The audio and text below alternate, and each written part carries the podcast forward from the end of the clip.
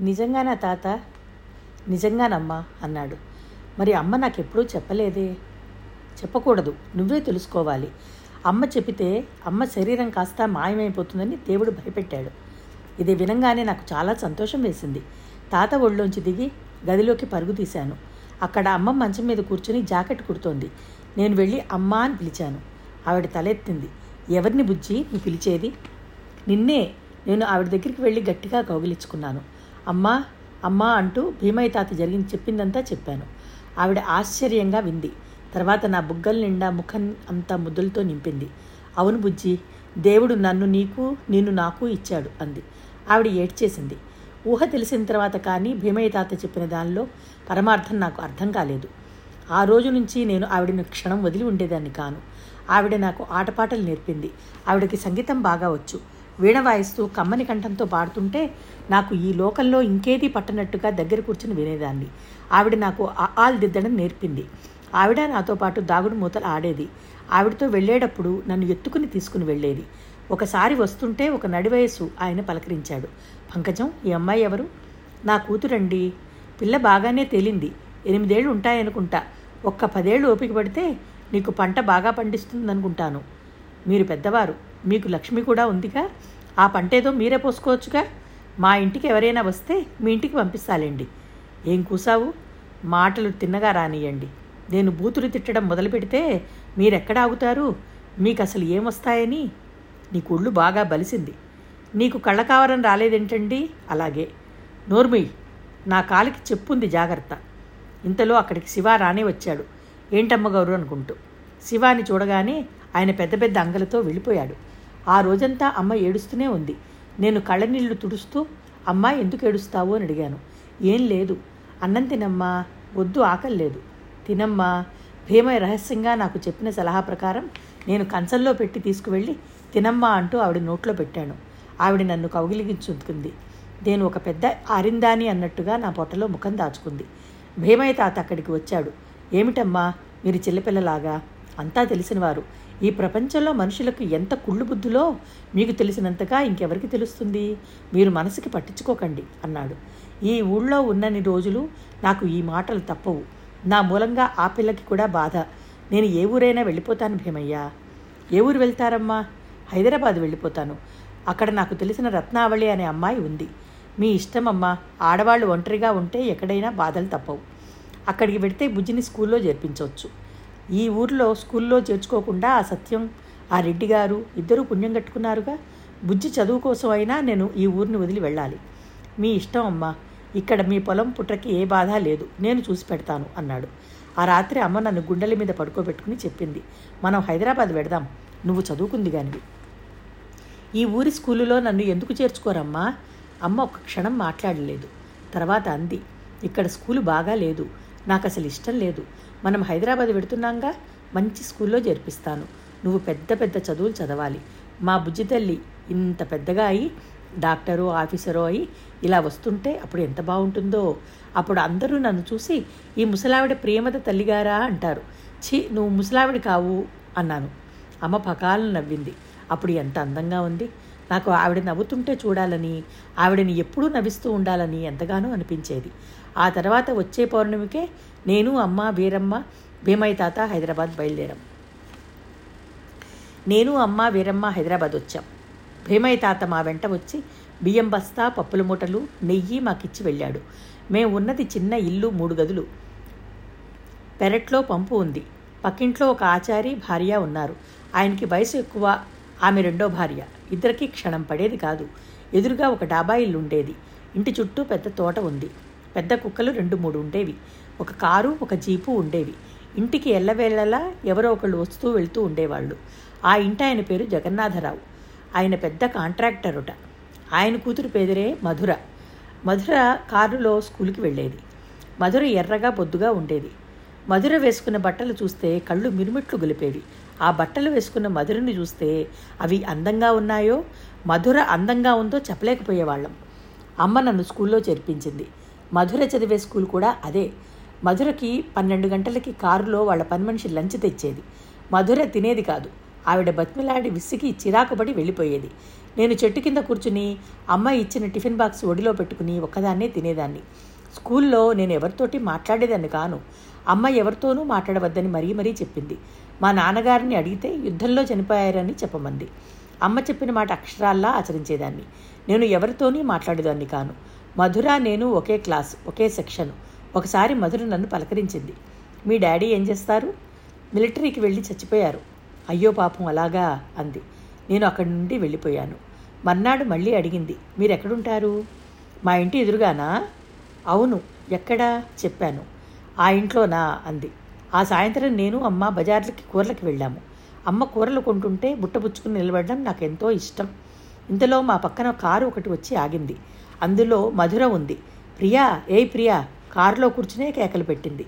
నేను బుట్టపుచ్చుకునే కారు దగ్గరికి పరిగెత్తాను. ఇక్కడెందుకున్నావు? అంది.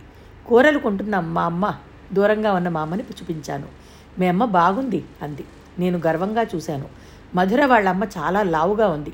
కారులో నుంచి దిగలేదు. డ్రైవర్ వెళ్ళి తీసుకురమ్మనమంది. నా కూరల బుట్టలో నుంచి పచ్చిమిరపకాయలు జారిపడినాయి నేను గబగబా వాటిని ఏరుకుని తీసుకున్నాను.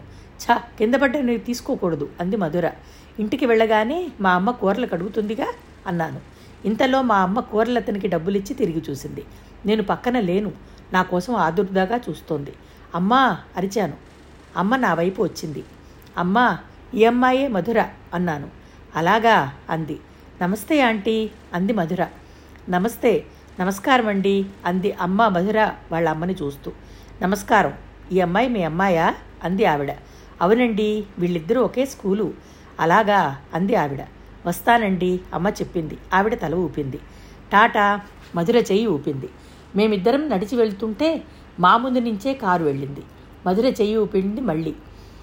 ఆ సాయంత్రం అమ్మ నాకు గోరింటాకు రుబ్బి కూర్చోబెట్టి చేతులకు పెడుతోంది. రేపు కృష్ణాష్టమి. అమ్మ కృష్ణుడికి పూజ చేస్తుందిట. వీరమ్మ పేలాలు తెచ్చి బాగు చేస్తోంది. నేను గోరింటాకు పెట్టించుకుంటుంటే ఇంతలో మధుర వచ్చింది. మీ ఇల్లు ఇదేనా? అంది. అవును అన్నాను. రామ్మ అంది అమ్మ. మధుర వచ్చి అక్కడ కూర్చి మంచం మీద కూర్చుంది.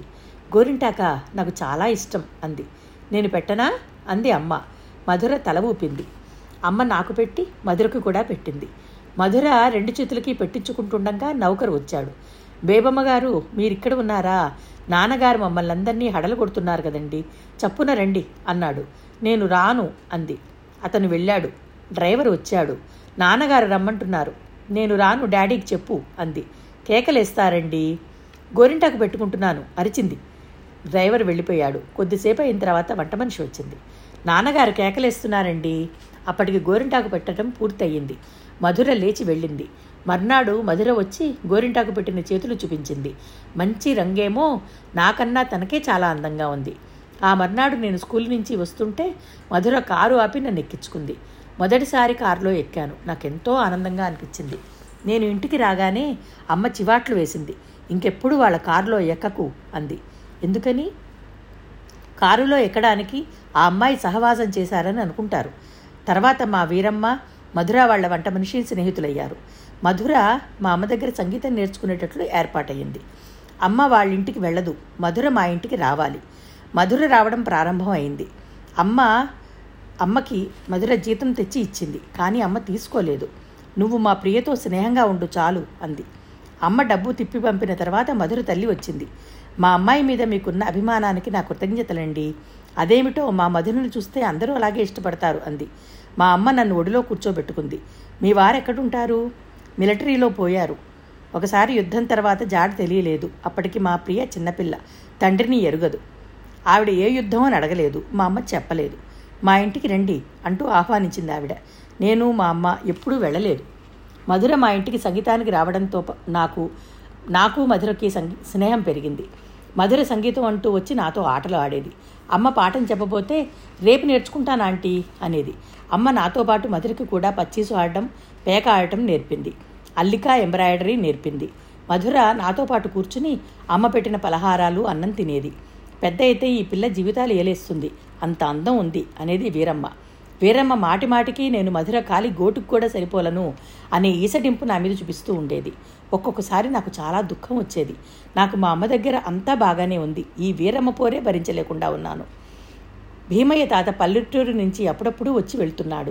వచ్చినప్పుడల్లా పప్పులు కారం కారం ఉప్పు బెల్లం పసుపు ఏదో ఒకటి తెస్తూనే ఉండేవాడు. నా పొలం తాలూకు డబ్బు అంటూ అమ్మకిచ్చేవాడు. ఒకరోజు సాయంత్రం నాకు ఆ రోజు జ్వరం వచ్చింది. అమ్మ డాక్టర్ దగ్గరికి తీసుకువెళ్ళింది. ఆయన మందులు వ్రాసి ఇచ్చాడు. అమ్మ వీరమ్మ చేత తెప్పించి నా చేత మింగించింది. నేను మంచం మీద రగ్గుని కప్పుకుని మగతగా పడుకున్నాను. అమ్మ భోజనం చేయలేదు. వీరమ్మ తినమంటే నాకు ఆకలి లేదు నువ్వు తిను అంది. మీది మరీ విపరీతమమ్మా. పిల్లకి కాస్త పక్కల వెచ్చపడితే అంత దిగులు పడితే ఎలా? అవును ఈ పిల్ల పెద్దదయ్యి ఇష్టం వచ్చిన వాడిని కట్టుకుని వెళ్ళిపోయి మీ ముఖం చూడదనుకోండి. అప్పుడేం చేస్తారు చెప్పండి? వీరమ్మ అమ్మ కుర్చీలోంచి లేచి అరిచింది. నీ వాగుడు చాలించు హద్దులు మీరు మాట్లాడకు. అమ్మ కోపం చూసి వీరమ్మ జంకింది పిల్లిలా చూస్తూ ఇప్పుడు నేను అంత కాని మాట ఏమన్నానమ్మా అంత కోపడతారు. మట మాట వరుసకు అన్నాను నేను. మా కన్న కొడుకు దగ్గరికి వెడుతున్నాను. రేపు సాయంత్రం వస్తాను అని నసుగుతూ అక్కడి నుంచి వెళ్ళిపోయింది. అమ్మ గడియ వేసి వచ్చి నా మంచం మీద కూర్చుంది. నేను కళ్ళు తెరిచి చూస్తున్నాను. నేను ఎక్కడికి వెళ్ళనమ్మా? నిన్ను వదిలి ఎక్కడికి వెళ్ళను? అన్నాను ఏడుస్తూ. అమ్మ నా తల మీద చేయి వేసి ప్రేమగా నిమిరింది. మెలకు వచ్చిందా? నిద్రపో. వీరమ్మ ఎందుకు? ఎప్పుడు నన్ను అట్లా అంటుంది? అన్నాను. దానికి కాస్త పిచ్చి. నువ్వు అదేం ఆలోచించకు? పడుకో. రేపు స్కూలుకి వెళ్ళవచ్చుగా? ఓ తప్పకుండా. నేను కళ్ళు మూసుకున్నాను. ఇంతలో వీధిలో చప్పుడు అయింది. ఎవరు? అంది అమ్మ. నేనండి వరదాచార్యుడిని కాస్త అగ్గిపెట్టి ఉంటే ఇస్తారా? అమ్మ లేచి వెళ్ళి తలుపు తీసింది. పక్కింటి ఆయన లోపలికి వచ్చాడు. పిల్లకి జ్వరంగా ఉందిటగా? ఎవరు చెప్పారు? వీరమ్మ చెప్పింది. అగ్గిపెట్టి ఇమ్మంటే నేను బయటకు వెళ్తున్నాను మీరే అడిగి అడిగి తెచ్చుకోండి అని రుసలొసులాడుతూ వెళ్ళిపోయింది. ఏమిటో? మా ఆడవాళ్ళు లేరు పుట్టింటికి వెళ్ళారు. చెయ్యి కాల్చుకోవడం ఇంట్లో ఏ వస్తువు ఎక్కడుందో తెలియదు. అయినప్పుడే బజారుకి పరిగెత్తడం. అమ్మ లోపలికి వెళ్ళి అగ్గిపెట్టి తెచ్చి ఇచ్చింది. పక్కింటి ఆచారి గారి భార్య లేదు. ఆయనతో పోట్లాడి పుట్టింటికి వెళ్ళి ఇరవై రోజులైంది. వీరమ్మతో కబుర్లు చెప్పి మంచి చేసుకుని ఆయన సగం పని చేయించుకుంటాడు. వీరమ్మ మూలంగా ఆయనకి మా ఇంటి విషయాలు తెలుస్తున్నాయని నిన్న సాయంత్రమే అమ్మ వీరమ్మని చివాట్లు పెట్టింది. నువ్వు ఇలా ప్రవర్తిస్తే నా దగ్గర ఉండనీయను. నీ దోవ నువ్వు చూసుకోవాల్సిందే అంది. వీరమ్మ రాత్రి అలిగి అన్నం తినడం మానేసింది. అమ్మ అగ్గిపెట్టివ్వగానే ఆయన వెళ్ళిపోలేదు. అక్కడే నిలబడ్డాడు. నేను కళ్ళు మూసుకున్నాను. మగతగా అనిపిస్తోంది. ఉన్నట్టుండి ఏదో పెద్ద చప్పుడు అయింది. నేను కళ్ళు తెరిచాను. ఆయన అమ్మని చేయి పట్టి పక్కగదిలోకి లాగుతున్నాడు. కాలు తగిలి అక్కడ స్టూల్ మీద పడింది. చీ వదులు వదులు అమ్మ పెనుగులాడుతోంది. ఆయన అమ్మ ఇద్దరూ పెనుగులాడుతున్నారు. ఆయన అమ్మ చీర లాగేశాడు. అమ్మని గదిలోకి లాగి తలుపు వేయడానికి ప్రయత్నిస్తున్నాడు. నేను మంచం మించి గబాన్ల లేచి కూర్చున్నాను. నా కళ్ళు పత్తికాయల్లా అయినాయి. వెంటనే మంచం మీద నుంచి లేచి ఉరికాను. కప్పుకున్న రగ్గు కాళ్ళ చుట్టుకుపోయి కింద పడిపోయాను. ఎలాగో అది కాళ్ళతో తన్ని చేతులతో లాగి పరిగెత్తుకు వెళ్ళాను. వదులు వదులు అరుస్తూ ఆయన చేతి మీద కొరికాను. తోశాను. నాకు తెలియకుండానే నేను బిగ్గరగా అరిచేస్తున్నాను. అమ్మకి పట్టు దొరికింది. మూలనున్న గొడుగు తీసి అతనిని ఎడాపెడా కొడుతోంది. ఎదురుగా గేటు తీసుకుని మధుర వంట మనిషి డ్రైవరు రాసాగారు. వాళ్ళని చూడగానే ఆచార్యులు పరిగెత్తాడు. అమ్మ గభాన్ల తలుపు తీసింది. నేను ఏడుస్తూనే ఉన్నాను. అమ్మ గభాన్ల చీర చుట్టుకున్నట్టు కట్టేసుకుని వచ్చి నన్ను దగ్గర తీసుకుంది. ఆ క్షణంలో అమ్మని నేను కౌగిలించుకున్నాను. నన్ను అమ్మ భయంతో కౌగిలించుకుంది. పంకజమ్మ గారు వచ్చి వాళ్ళు తలుపు తట్టారు. అమ్మ వెళ్ళి తలుపు తీసింది. ఏమిటి? అరుపులు వినపడ్డాయి? అడిగారు వాళ్ళు. అమ్మ తడబడింది. అబ్బే ఏం లేదండి. పిల్లకి జ్వరంగా ఉంది నిద్రలో లేచి అరిచింది. అలాగా? వాళ్ళు చిందరవందరగా ఉన్న మా ఇంటిని అమ్మని మార్చి మార్చి చూశారు. అరుపులు వినిపిస్తే మా అమ్మగారు చూడమంటే వచ్చాం. వాళ్ళు వెళ్ళిపోతుంటే అమ్మ వెనక నుంచి పిలిచింది. చూడండి పిల్లకి జ్వరంగా ఉంది. ఇంట్లో వీరమ్మ కూడా లేదు. మీ అమ్మగారు ఏమీ అనుకోనంటే ఈ ఒక్క రాత్రికి వచ్చి మీ ఇంట్లో పడుకుంటాము. నాకెందుకో భయంగా ఉంది అంది. అలాగేనండి అడిగి వస్తాం అన్నారు. వాళ్ళు వెళ్ళి పది నిమిషాల్లో వచ్చారు. అమ్మ ర ఆవిడ రమ్మన్నదిట. అమ్మ నన్ను ఎత్తుకుని ఆపద నుంచి తప్పించుకోవడానికి ఇంట్లో రాత్రి ఒంటరిగా ఒంటరిగా ఉండడం ఇష్టం లేక వాళ్ళ ఇంటికి ఆశ్రయానికి వెళ్ళింది. మేము వెళ్ళేసరికి మధ్య హాల్లో సోఫాలో ఒక ఆయన కూర్చుని ఉన్నాడు. ఆయన ఎదురుగా డ్రింక్ చేస్తున్నట్టు సీసాలున్నాయి. ఆవిడ ఎదురు వచ్చి మమ్మల్ని లోపలికి తీసుకువెళ్ళింది. హాలులో కూర్చుని తాగుతున్న ఆయనతో మన మధుర సంగీతం టీచర్ అండి అంది. ఆయన అలాగా అన్నట్టు చూశాడు. ఆమె ఆవిడతో లోపలికి వచ్చింది. మాకు ఆవిడ గది చూపించింది. ఆవిడ వెళ్ళిపోయింది. అమ్మని నేను బలిలా అంటుకుపోయాను. నాకు వణుకు వస్తోంది. అమ్మ నన్ను గుండెలకి అదుముకుంది. భయం లేదమ్మా అంటుండగానే అమ్మ బిగ్గరగా ఒక్కసారిగా ఏడ్చేసింది.